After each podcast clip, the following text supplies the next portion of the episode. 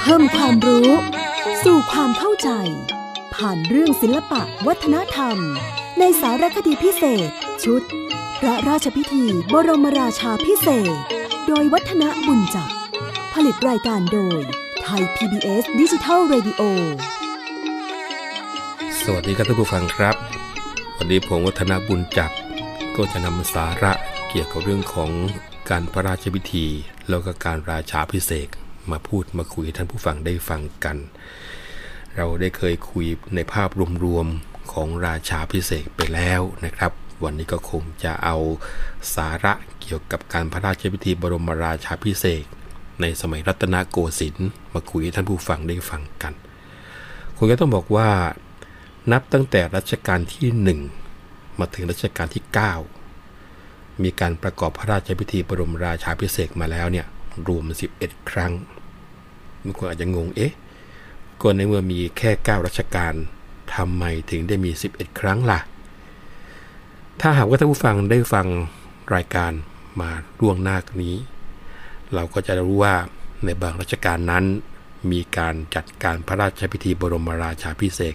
สองครั้งนะครับ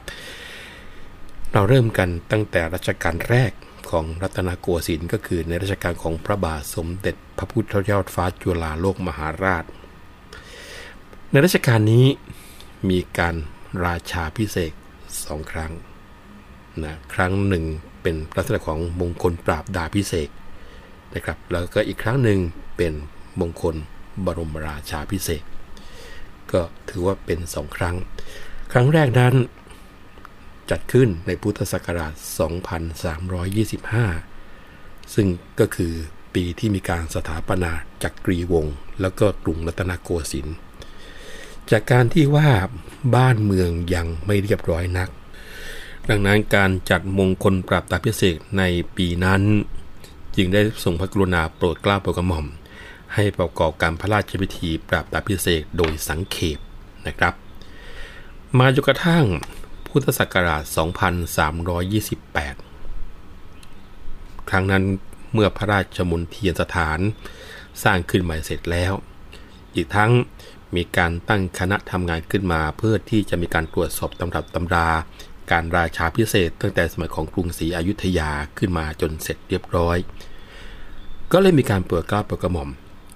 ให้มีการตั้งการพระราชพิธีบรมราชาพิเศษขึ้นอีกครั้งหนึ่ง ให้สมบูรณ์ตามแบบแผนอันเคยมีมาตั้งแต่ครั้งก่อน แล้วก็คงจะต้องบอกว่าสิ่งหนึ่งซึ่งเกิดขึ้นเสมอ หลังจากที่ผ่านการบรมราชาพิเศษเป็นกษัตริย์เต็มพระองค์แล้วเนี่ยก็มักจะมีสิ่งที่เรียกว่า พระปฐมบรมราชโองการ ซึ่งในครั้งนั้นพระปฐมบรมราชโองการของพระบาทสมเด็จพระพุทธยอดฟ้าจุฬาโลกมหาราช ที่พระทานไว้เมื่อพุทธศักราช 2328 ก็ยังคงใช้เขาโครงของพระราชองค์การตามที่เคยถือปฏิบัติมาแต่ครั้งกรุงศรีอยุธยาก็คือ มีพระปฐมบรมราชองค์การว่า พันพฤกษชุลทีแลสิ่งของในแผ่นดิน ทั่วเขตพระนคร ซึ่งหาผู้หวงแหนไม่ได้นั้น ตามแต่สมณชีพรามนาจารย์ราษฎรปรารถนาเถิด นี่คือสิ่งที่เกิดขึ้นในการพิธีบรมราชาพิเศษในสมัยรัชกาลที่หนึ่งซึ่งจัดขึ้นสองครั้ง แต่การที่มีปฐมบรมราชองค์การนั้น พระราชทานในการบรมราชาพิเศษครั้งที่สองในรัชกาลของพระองค์ท่าน พอมาถึงรัชกาลของพระบาทสมเด็จพระพุทธเลิศล้านภาลัยพระองค์ท่านก็ทรงพระกรุณาโปรดเกล้าโปรดกระหม่อม ให้ประกอบการพระราชพิธีบรมราชาพิเศษครั้งหนึ่ง เมื่อวันที่ 17 กันยายน พุทธศักราช 2352 นะครับ ซึ่งพระปฐมบรมราชโองการในครั้งนั้น ก็ยังคงความคล้ายๆกับที่เกิดขึ้นในสมัยของรัชกาลที่ 1 ก็คือ แต่บรรดาพฤกษาและแม่น้ำใหญ่น้อยและสิ่งของทั้งปวง ซึ่งมีในแผ่นดินทั่วขอบเขตแดนพระนคร ซึ่งหาเจ้าของหวงแหนไม่ได้ ให้พระราชทานแก่สมณะ พราหมณ์ อาณาประชาราชทั้งปวงตามแต่ปรารถนาเถิดนะพอมาถึงรัชกาลที่สามพระบาทสมเด็จพระนั่งเกล้าเจ้าอยู่หัวนะพระองค์ท่านนั้นก็ทรงพระกรุณาโปรดเกล้าโปรดกระหม่อมให้ประกอบการพระราชาพิธี บรมราชาพิเศษครั้งหนึ่งเหมือนกันในรัชกาลก็คือเมื่อวันที่ 1 สิงหาคม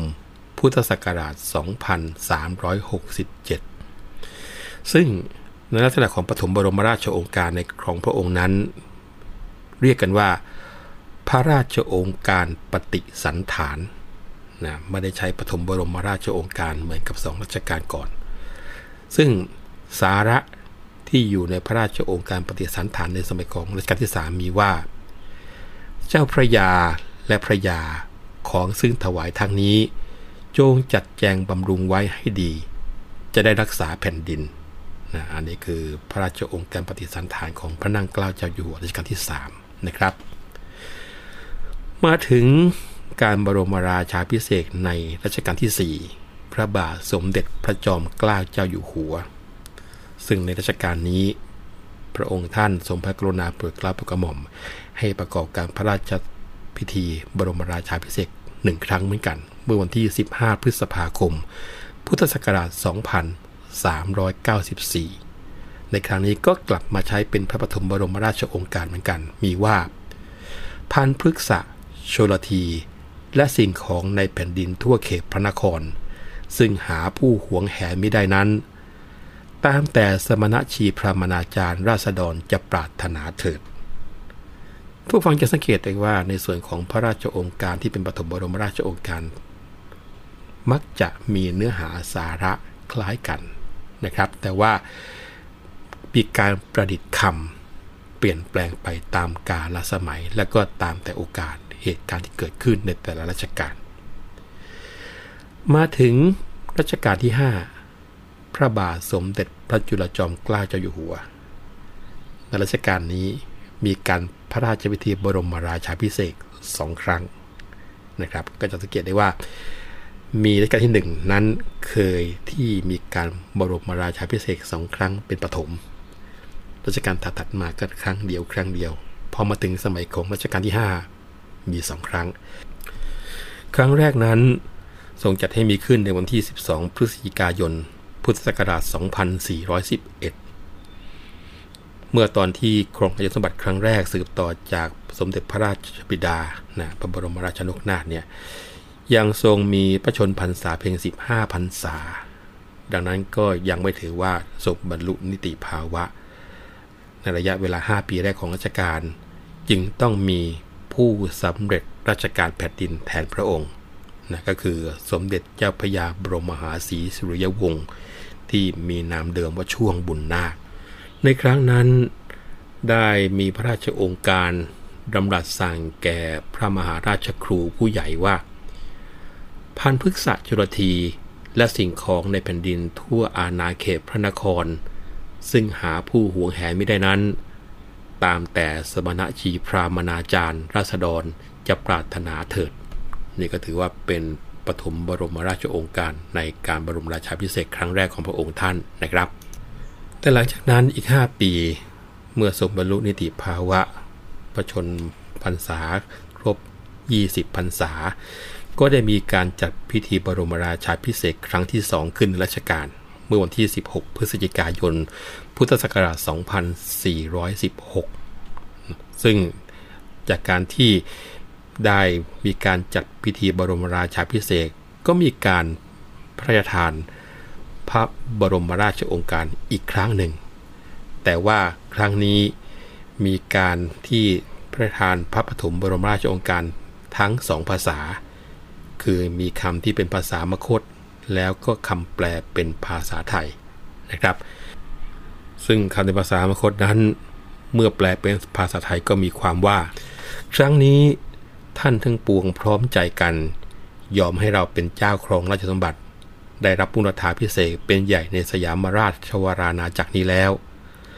เราอนุญาตยอมให้โดยทำมิกราชประเพณี พันพฤกษจุลทีในสยามราชวรานาจักรนี้ ซึ่งไม่มีเจ้าของห่วงแหนนั้น ตามแต่สมณพราหมณาจารย์ ประชาราษฎรทั้งปวงจะปรารถนาใช้สอยเทิน เมื่อมาถึงรัชกาลที่6นะพระบาทสมเด็จพระมงกุฎเกล้าเจ้าอยู่หัวก็ทรงมีการบรมราชาพิเศษสองครั้งเช่นกันที่สังเกตได้ว่า การที่มีการจัดพิธีบรมราชาพิเศษสองครั้งในแต่ละราชการนั้น มีเหตุผลที่ทรงวินิจฉัยแตกต่างกันในรัชกาลที่หนึ่งนั้น พูดถึงความพร้อมในการจัดเตรียมการพระราชพิธีที่ถูกต้องตามตำรับตำรา ที่ถือปฏิบัติกันมาตั้งแต่โบราณราชประเพณีนะครับ มาถึงสมัยของรัชกาลที่ 5 พระองค์ท่านนั้นจัดบรมราชาพิเศษเพื่อเป็นการบ่งบอกถึงสถานะของพระองค์ ที่เปลี่ยนจากพระมหากษัตริย์ที่ยังทรงพระเยาว์เข้าสู่ภาวะแห่งการบรรลุนิติภาวะ มาถึงสมัยของรัชกาลที่ 6 การบรมราชาพิเศษสองครั้งของพระองค์ท่านนั้น ครั้งแรกเป็นการทำตามที่ปฏิบัติอยู่ในราชประเพณี แต่ครั้งที่สองนั้นเป็นการประกาศให้ชาวโลกได้รู้จักเรื่องของความเป็นสยามประเทศนะครับ ครั้งแรกนั้นจัดเมื่อวันที่ 11 พฤศจิกายน พุทธศักราช 2453 โดยการที่โปรดเกล้าโปรดกระหม่อม ให้ประกอบการพระราชพิธีบรมราชาพิเศษเฉลิมพระราชมนเทียน แต่ว่าช่วงนั้นยังอยู่ในช่วงไว้ทุกงานพระบรมศพของพระบาทสมเด็จพระจุลจอมเกล้าเจ้าอยู่หัวอยู่นะครับ ซึ่งพระปฐมบรมราชโองการครั้งแรกนั้น นอกจากที่จะตรัสเป็นภาษามคตแล้ว แปลก็บอกว่า ดูกรพรามบัดนี้ เราจะทรงราชภาระครองแผ่นดินโดยทำสม่ำเสมอ เพื่อประโยชน์เกื้อกูลและสุขแห่งมหาชน เราแผ่ราชอาณาเหนือท่านทั้งหลายกับโภคสมบัติ เป็นที่พึ่งจัดการปกครองรักษาป้องกัน อันเป็นธรรมสืบไป ท่านทั้งหลายจงวางใจอยู่ตามสบายเถิด ส่วนการบรมราชาพิเศษครั้งที่สองเมื่อวันที่2ธันวาคม พุทธศักราช 2454 นั้นทรงพระราชทานการเรียกขาน การบรมราชาพิเศษครั้งนี้ว่าเป็นบรมราชาพิเศษสมโพธิเพื่อเป็นการเฉลิมฉลองนะครับ มาถึงสมัยรัชกาลพระบาทสมเด็จพระปกเกล้าเจ้าอยู่หัวรัชกาลที่ 7 นั้น ก็ประกอบพระราชพิธีบรมราชาพิเศษเหมือนกันครั้งเดียวนะครับเมื่อวันที่ 25 กุมภาพันธ์ พุทธศักราช 2468 พระปฐมบรมราชโองการนั้นก็มีทั้งภาษามคต แล้วก็ภาษาไทยนะที่แปลว่า ดูกรพรามบัดนี้ ราจะทรงราชภาระครองแผ่นดินโดยทำสม่ำเสมอ เพื่อประโยชน์เกื้อกูลและสุขแห่งมหาชน เราแผ่ราชอาณาเหนือท่านทั้งหลาย กับพวกสมบัติเป็นที่พึ่งจัดการปกครองรักษาป้องกันอันเป็นธรรมสืบไป ท่านทั้งหลายจงวางใจอยู่ตามสบายเทิน จะสังเกตได้ว่าเหมือนกับที่เกิดขึ้นในสมัยของรัชกาลที่6เลยทีเดียวรัชกาลที่ 8 นั้น สวรรคตก่อนที่จะมีการพิธีบรมราชาพิเศษ ประกอบกับช่วงระยะเวลาที่ทรงครองราชนั้น ไม่ได้ประทับอยู่ในเมืองไทยเท่าไรนัก แล้วก็เหตุการณ์ของโลกนั้นวุ่นวายมากมายมหาศาลจากสงครามโลกนะครับ วันนี้ขอคุยแค่นี้ก่อน แล้วครั้งหน้าจะนำเกี่ยวกับเรื่องของบรมราชาพิเศษในรัชกาลที่9มาพูดมาคุยกัน วันนี้ผมวัฒนาบุญจับขอลาไปก่อนนะครับ สวัสดีครับติดตามรับฟังรายการย้อนหลังได้ที่เว็บไซต์และแอปพลิเคชันไทย PBS Radio ไทย PBS ดิจิทัล Radio วิทยุข่าวสารสาระ เพื่อสาธารณะและสังคม